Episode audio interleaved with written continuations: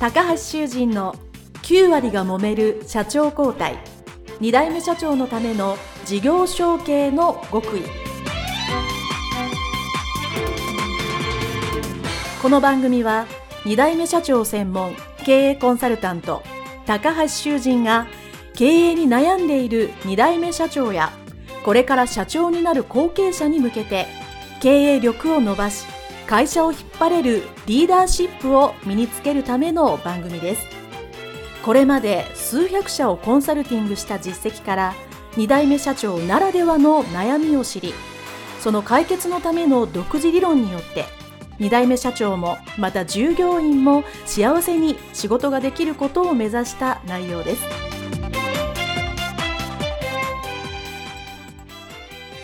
皆さんこんにちは。次世代経営協会の高橋修人です。本日は株式会社マジックランプ代表取締役高井孝義社長をお迎えしてのインタビューでございます。高井社長どうぞよろしくお願いいたします。はい、よろしくお願いします。はい、私と中井社長というか普段は中井先生というふうにしてあの僕の経営の師匠ということで中井塾というかね僕も昔長く学ばせていただいたということでいつも中井先生と呼んでるんですけど今日は中井社長ということで事業承継のご経験もあるということで今日は300回記念の貴重な回ですので楽しみにお話を聞きたいと思います中井社長どうぞよろしくお願いいたします、はい、よろしくお願いします。それではまず、株式会社マジックランプさんと中井社長の自己紹介をよろしくお願いいたします。はい、で皆さんこんにちは。株式会社マジックランプ代表取締役のえー中井隆義でございます。まあ、修人さんとはね、もう何年、10年以上のお付き合い。12年ぐらい12です。年、はい。はい、長いお付き合いでお世話になってるんですけども、この300回もポッドキャスト続いてるということで素晴らしいことだと思うんですけどももうお祝いに 駆けつけさせていただきました。えっ、と、まず簡単に自己紹介をね、えーさせていただきたいんですが、あの、今はですね、えー経営コンサルタントと、えーそれから中井隆義経営塾、経営塾がメインで活動してるんですけど、もともとね、私実家が京都で、親父がね、レストランを、あの、何軒か、まあ何軒かって言っても12店舗ぐらい。結構、うんあの、お店をね、たくさん、それこそ洋食の店から和食の店から、えー居酒屋とかカフェとかみたいな、まあいろいろまあやっててね。で、その、4人兄弟の一番長男で、当時ね、おじいちゃん、おばあちゃんで、親父、おふくろ、僕と兄弟みんなこう同居してたんですよね。で、その時に、まあ長男なもんで後取り息子ということで、もう本当そうですよ。おじいちゃん、おばあちゃん、親父、おふくろから洗脳教育を受けて、でお前はとにかく、ね、えー将来うちの会社を継いでね、飲食店オーナーになるんだっていうのをですね、多分物心ついた頃、もう多分幼稚園とか小学校の、あの、入るか入らないかぐらいからずっとおばあちゃんに言われてて、まあ子供なんでね、まあ別に、なんというのか、疑問も持つことなくですね、まあ育ってきたんですけれども、で、あの、またね、すごく環境のいいことに、うちの実家のすぐ近くに、そのメインのレストランのお店があって、で、そこに家族でね、あの、よく行くんですよ。で、子供なんで外食嬉しいじゃない。家族でみんな美味しいもの食べてっていう。で、そのお店自体も好きだったし、その、なんか、こう、人って美味しいもの食べて、なんか楽しいね、話をして、えお店で出ていく時って、もうみんな笑顔じゃない。はい。でそういう環境をこうずっと子供の頃から見てたんで、あこれいい仕事だなと思ってたんですよ。はいレストランビジネス自体はね。でまあそういうのもあってね、えーっと、中学校の2年生はい。の時から、なるべくもうね、早くデビューした方がいいと思ったんで、えーまあ親父に頼んで、親父がやってる、その当時はもうカフェとかじゃない、喫茶店です。本当の純喫茶みたいなですね。カフェロワイヤルとか出てくるやつ。おーすごい。ああいうので、えーちょっと高級なやつ。で、そこでアルバイトをしながらホールを覚えて、えーカウンター入ったりして、まあちょっと多多少料理を覚えてみたいなところで、えー中学校2年から高校3年までですから5年間。5年間修行しまして、ちょうどね、大阪の学校に行ってたんですけど、その学校と家の間に店があるんですよ。おーそうなんですね。そうだから通学の途中に途中でうん、あるので、毎日ちょっとバイトして帰るみたいな。で夏休みとかはもうどっぷりバイトするみたいえーすごない感じで、まあバイトも楽しかったし、まあ修行と思ってたんで、うん。まあ、あの、なんていうんですかね、まあ楽しく過ごさせてもらったんですけども、まあそこで修行をして、で、いよいよ、その大学1年生になった時に、あの、自分のお店を持つんですよ。これがね、今となってはね、すごいですごくね、まあ、親父に感謝してるんですけども、まあ、一番の原体験、自分の成功体験、えーもちろん苦労しましたよ。苦労したんだけど、そのお店を成功させたっていうことが、なんかその、あ、人間って何でもやったらできるんだみたいなうん原体験になって、すっごい自信になりましたね、今から思ったらね。はい。で、そのお店なんですが、18歳で、えー、と当時ね、地中海料理の店、地中海料理と、まあ、ワインとかビールとかお酒の店っていうことで、今みたいにね、イタリアンレストランみたいなのなかったんですよ。おー、それが流行る前ですね。流行る前で、それこそね、喫茶店でスパゲティとか、うんうんうんあとは、あの、う んピザハウスはありましたね。あー、ピザうんありましたね。あったんだけど、そのね、イタリア料理イコールスパゲティ、ピザみたいな。うんうんな時代に、でも実際、まあ皆さんね、これ聞いてる人わかると思うけど、イタリアンレストラン行ったら違うじゃない。はい。フレンチとちょっと違う感じの、の、基本的には同じような、ねうん。あの、ものの出し方してくるじゃないですか。でそれない時代だったんで、はい。で、フレンチはちょっと敷居が高いしね、うんみたいなので、こうなんかそれを混ぜこぜしたみたいな、そういうコンセプトでね。ね。まあやって、で、そのイタリアンでもないし、フレンチでもないので、地中海料理って名乗ってたんですけど、そういうことですね。そういうことなんですよ。だから、なんていうのか、もちろんそのピザとかパスタも出したんだけど、で、まあそこの店をね、まあ、あの、親父がやってた店が、もう全然、あの、赤字でどうしようもないところがあって、うんそれを潰して、で、僕が全部コンセプトからおー すごい考えて、そこを、まあ、借りて、えーやるんですけども、で、当時、えっと、運転資金に、えー18歳の時2000万円を銀行から借りたんですよ。で、あの、18歳で2000万、すごいな。で、あの、まあ、言ってもね、バブルのちょうどね、始まりぐらい。始まりぐらいで銀行が借りてくれ、借りてくれないっな、なるほど。ていうので、で、その2000万が必要なのかどうかもわからなかったんですけど、まあ、銀行がとにかく、ね、親父が保証人だから、はい。で、会社も儲かってるし、とにかくね、いや、息子さんね、と、いや、2000万ぐらいいりますよ、運転資金はって言われて、出しますから、向こうからね。そうそう、向こうが来たわけ。で、反抗して、初めてちょっと、あの、ビビりましたよ。18歳の時に実印をして2000万借りるの。18歳で実印をして借りるって、なあ、まあ、ないですね。ゼロ、ね、2の後ろに07つやからね。見たことないじゃない 見たことない通帳。で これで楽勝でいけると思ったわけ。ところ、ろがですね、もう1ヶ月目、あのー収支を、まあそこそこお客さんは来てくれてて、うんなんかいい雰囲気だったんですけど、うんその収支を見ても愕然ですよ。愕然。1ヶ月目がマイナス240万。おおー。なんか儲かってるはずだと思ったのに、うんあれっていう。もうそのザルだったから、もうそのなんかその、なんていうのかな。みんなスタッフも若くて、でみんな楽しくやろうよみたいな感じで、うんなんか、もうあの、原価率とかむちゃくちゃなの。料理の原価率とかむちゃくちゃだったり。それ、それはダメですね。そうそうそう。なんかそういうのが管理、係数管理がもう全くできてなくて、はい。あとはアルバイトもみんな楽しくやりたいから、忙しいのが嫌だから、すんごいバイト、余ってる人が、人、人がたくさんいるんですね。人がたくさんいるわ、原価率がむちゃくちゃだわで、お客さん入ってるのに全然儲からない。大赤字みたいな現実があって、はい。でさすがにちょっとショックで、2000万しかないわけよ、キャッシュが。そうですね運転資。金はで240万ってことはですね、8ヶ月で資金い。そうですね。そうです。1ヶ月で240万 そうそうそうね、マイナス。1年ではなく。そう。それは偉いことや。そう。で、そこでもうちょっと、あのまあ、考え直して、そのスタッフの人も読んで、これダメだと。うんね、料理はこうして、ああしてって。やったら喧嘩してやめちゃってみたいな。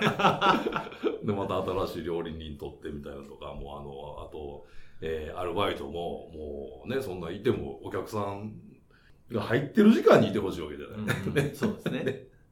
だからそれ以上いらないからカットしてたら、いやもうそんなんやめますみたいな、になって、いろいろ、初めすごくその人でギスギスしましたね、初めそうので。すね。この2ヶ月目、3ヶ月目、4ヶ月目ぐらいは。で、一番困ったのが、はい。そう料理人なんですよ。うんうん。コックそうですさん。ね。コックさん。いや、僕もうちの会社で飲食店やって、まあ結局僕も潰しましたけど、うんいやー、大変ですよね。大変なんですよ ねなんていうのかな。うんまあ、職人さんなんで、こう自分の世界観があって、うんその自分の世界観を曲げないんだよね。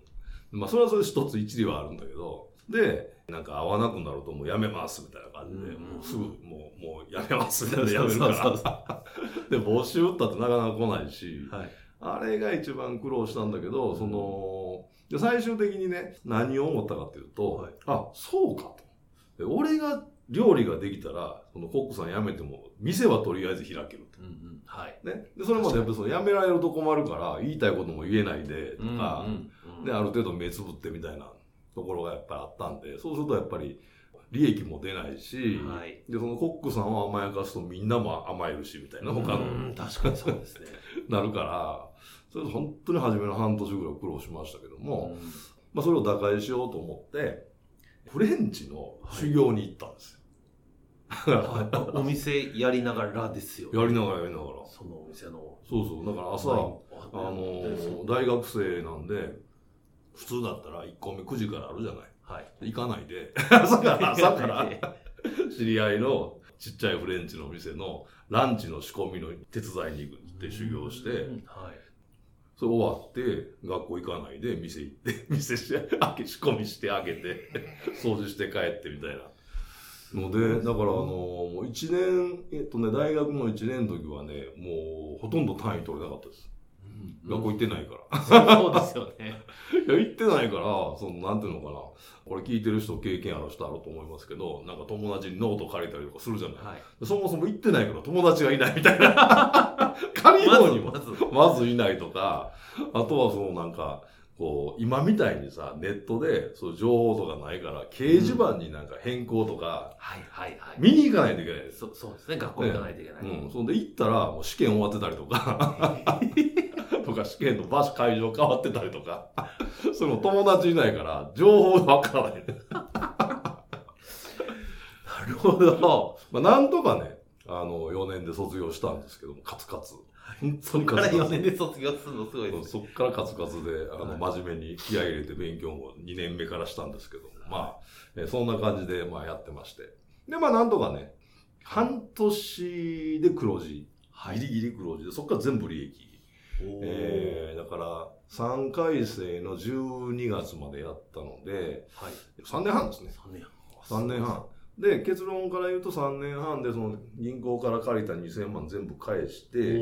経常利益で会社に2000万残した。うん。っていう。すごいですね。結果論はね。ただ、初めの半年はもう死にそうに苦労しました。でね、ちょっとヒントになるかどうか、えーわからないんですけど、はいあの、その人で、まあ、苦労したっていううん話と、こっちは売り上げも作らないといけないじゃないそうですね。はい。で、売り上げを作るときに、えー何を考えたかっていうと、当時ね、その僕のオープンしたお店の近くに高島屋さんがあって、うんで、はい。DC ブランドブームだ。わかりますか？聞いてる人わかるでしょ ?DC ブランド。はい。で、デザイナーズブランドブームで、そういうそのなんか派手な、ね、えー昔でいうハウスマヌカンですよ。女の子、うんね、。あの、物販のやってる子たちが結構いっぱい来てくれて、はい。で、そういう人がいるとね、お店が華やぐから、うん。やっぱりみんなお客さんこう来るんですよ。で、えっと、何を考えたかっていうと、その、まあ今でいう、その、えーマーケティング上のパーフェクトカスタマーですよね、理想のお客様。はい。で、あの人もこの人もこの人も理想のお客様ってできないわけ。うん。これは僕のね、あの、お店、飲食店だけじゃなくて、どの会社のどの事業もそうだと思うんですけども、はい。だから、その彼女たちをパーフェクトカスタマーに想定して、ね、で、そこで、え活気があって、え賑やかで、で、あの子たちはあの結構お金使うから、うん結構来てくれるんですよ、頻繁にね。で、そうすると、そこにサラリーマンとか会 社員の人とか、い、ろんな人たちが、こう、寄ってくるわけ、みたいな。はいそういう戦略で、まあ、パーフェクトカスタマーを決めたわけ。で、じゃあ、彼女たちが、できるだけね、週に僕はね、2回来てほしいと思ったの。週に2回も？二回かかなりの頻度ですよね。うん飲食店の雰囲気で言うと。そうそう、週2回ぐらい、ね、うちに来てほしいと思ったから、その週2回来てもらえるためには、まずは、そのメニューですよね。やっぱ飽きる、うん飽きるとダメだ、うん週2回ですからね。うんで、次は値段ですよね。ううんん。やっぱその週2回来れる値段にしないと。確かっていうことで、その人たちに徹底インタビューをしたわけ、一人ずつ。に。はい。初めはね、あの、アンケートをあの作って、お話中失礼しますって言って、アンケートを、ちょっとこういうアンケートね、作ったんですけど、ぜひご協力くださいと。で、うんうんおあの、お礼にデザートサービスしますから、みたいな感じで。よくありますよね、うん飲食店だと。そうそうそう。はいまあ、お願いして。で、そろそろ終わったかなっていう時に、失礼しますって回収して、アンケートの回答を見て愕然としました。なんでかってね、なぜ、えーたくさんの飲食店、お店がある中からうちの店を選んでいただいたんですか、理由知りたいで理すね。由知りたいよね。雰囲気がいいから。で、スタッフのサービスはいかがでしたか？親切。そ、そらそうなんだけど。えー料理についてご意見いただけますか？いや、美味しいみたいな。もう全く参考にならない。そうですね。ありがたいけど参考にならないですね。それを見たときに、だってその、思考パターンが同じ人たちばっかりだから、うんその一組目見たときにもうこれ無理だと思う。それで作戦を変えて何をやったかっていうと、まずは同じようにお願いしてね、はいアンケートに書いてくださいってお願いして下がる。で、あの、書いていただけましたかって言ってもらう。で、もう少しだけちょっと質問させていただいていいですけど、そこからインタビューを始める。うんうんうん。もう少し詳しく。はい。うん。ね、うちのお店を選んでもらってる理由、うんね、え雰囲気がいいと。はい。雰囲気がいいっていうふうに書いていただいてありがとうございますと。例えばどの辺が雰囲気がいいと感じられるんですかって言ったら、店の内装の方がこんな感じが、照明がとか出てくるわけ。うんうんで、えースタッフのね、あの、対応が親切っていうふうに答えていただいてます。ありがとうございますと。で、どういう時に親切っていうふうに思われましたかとか。うん そしたら、えーなんかオーダーした時に、ね、これちょっと、お二人だったら多すぎるかもしれないんで、ね、食べ終わってからもう一回考えて、追加するかどうか決められた方がいいんじゃないですかみたいなね、ことをスタッフの人言ってくれたと。親切みたいな。うんみたいなね。で、えーで、そういうので、自分で全部聞いて、質問して一個一個、はい。一人一人に。そしたら、えー分かったのが、僕らが想定してるより女性なんで、ちょっとあの、料理の量がちょっと多かった。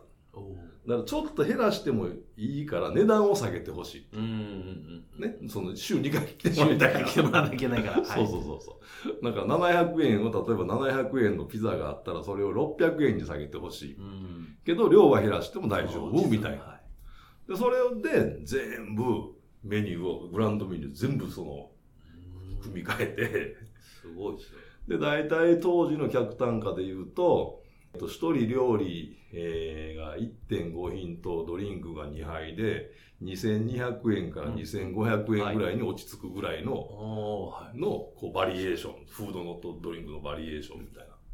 感じにして、で、そっからですよ。もう本当に、毎日満席に。なったの。確かに。そそれを金額であれば確かに週2回いけるし、でまあねあとはメニューでこう頼むものがあればいけますよ、うんいける素晴らしいであとは季節メニューで、四季で3ヶ月に1回季節メニューってやつを変えていって、はい飽きさせないようにみたいな。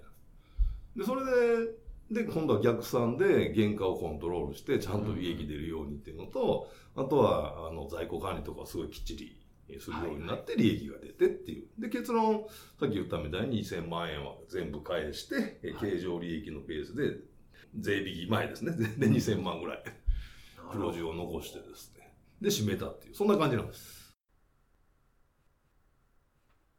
はい。ということで、株式会社マジックランプ中井隆義社長のインタビュー前編その1はですね、ここまでとしたいと思います。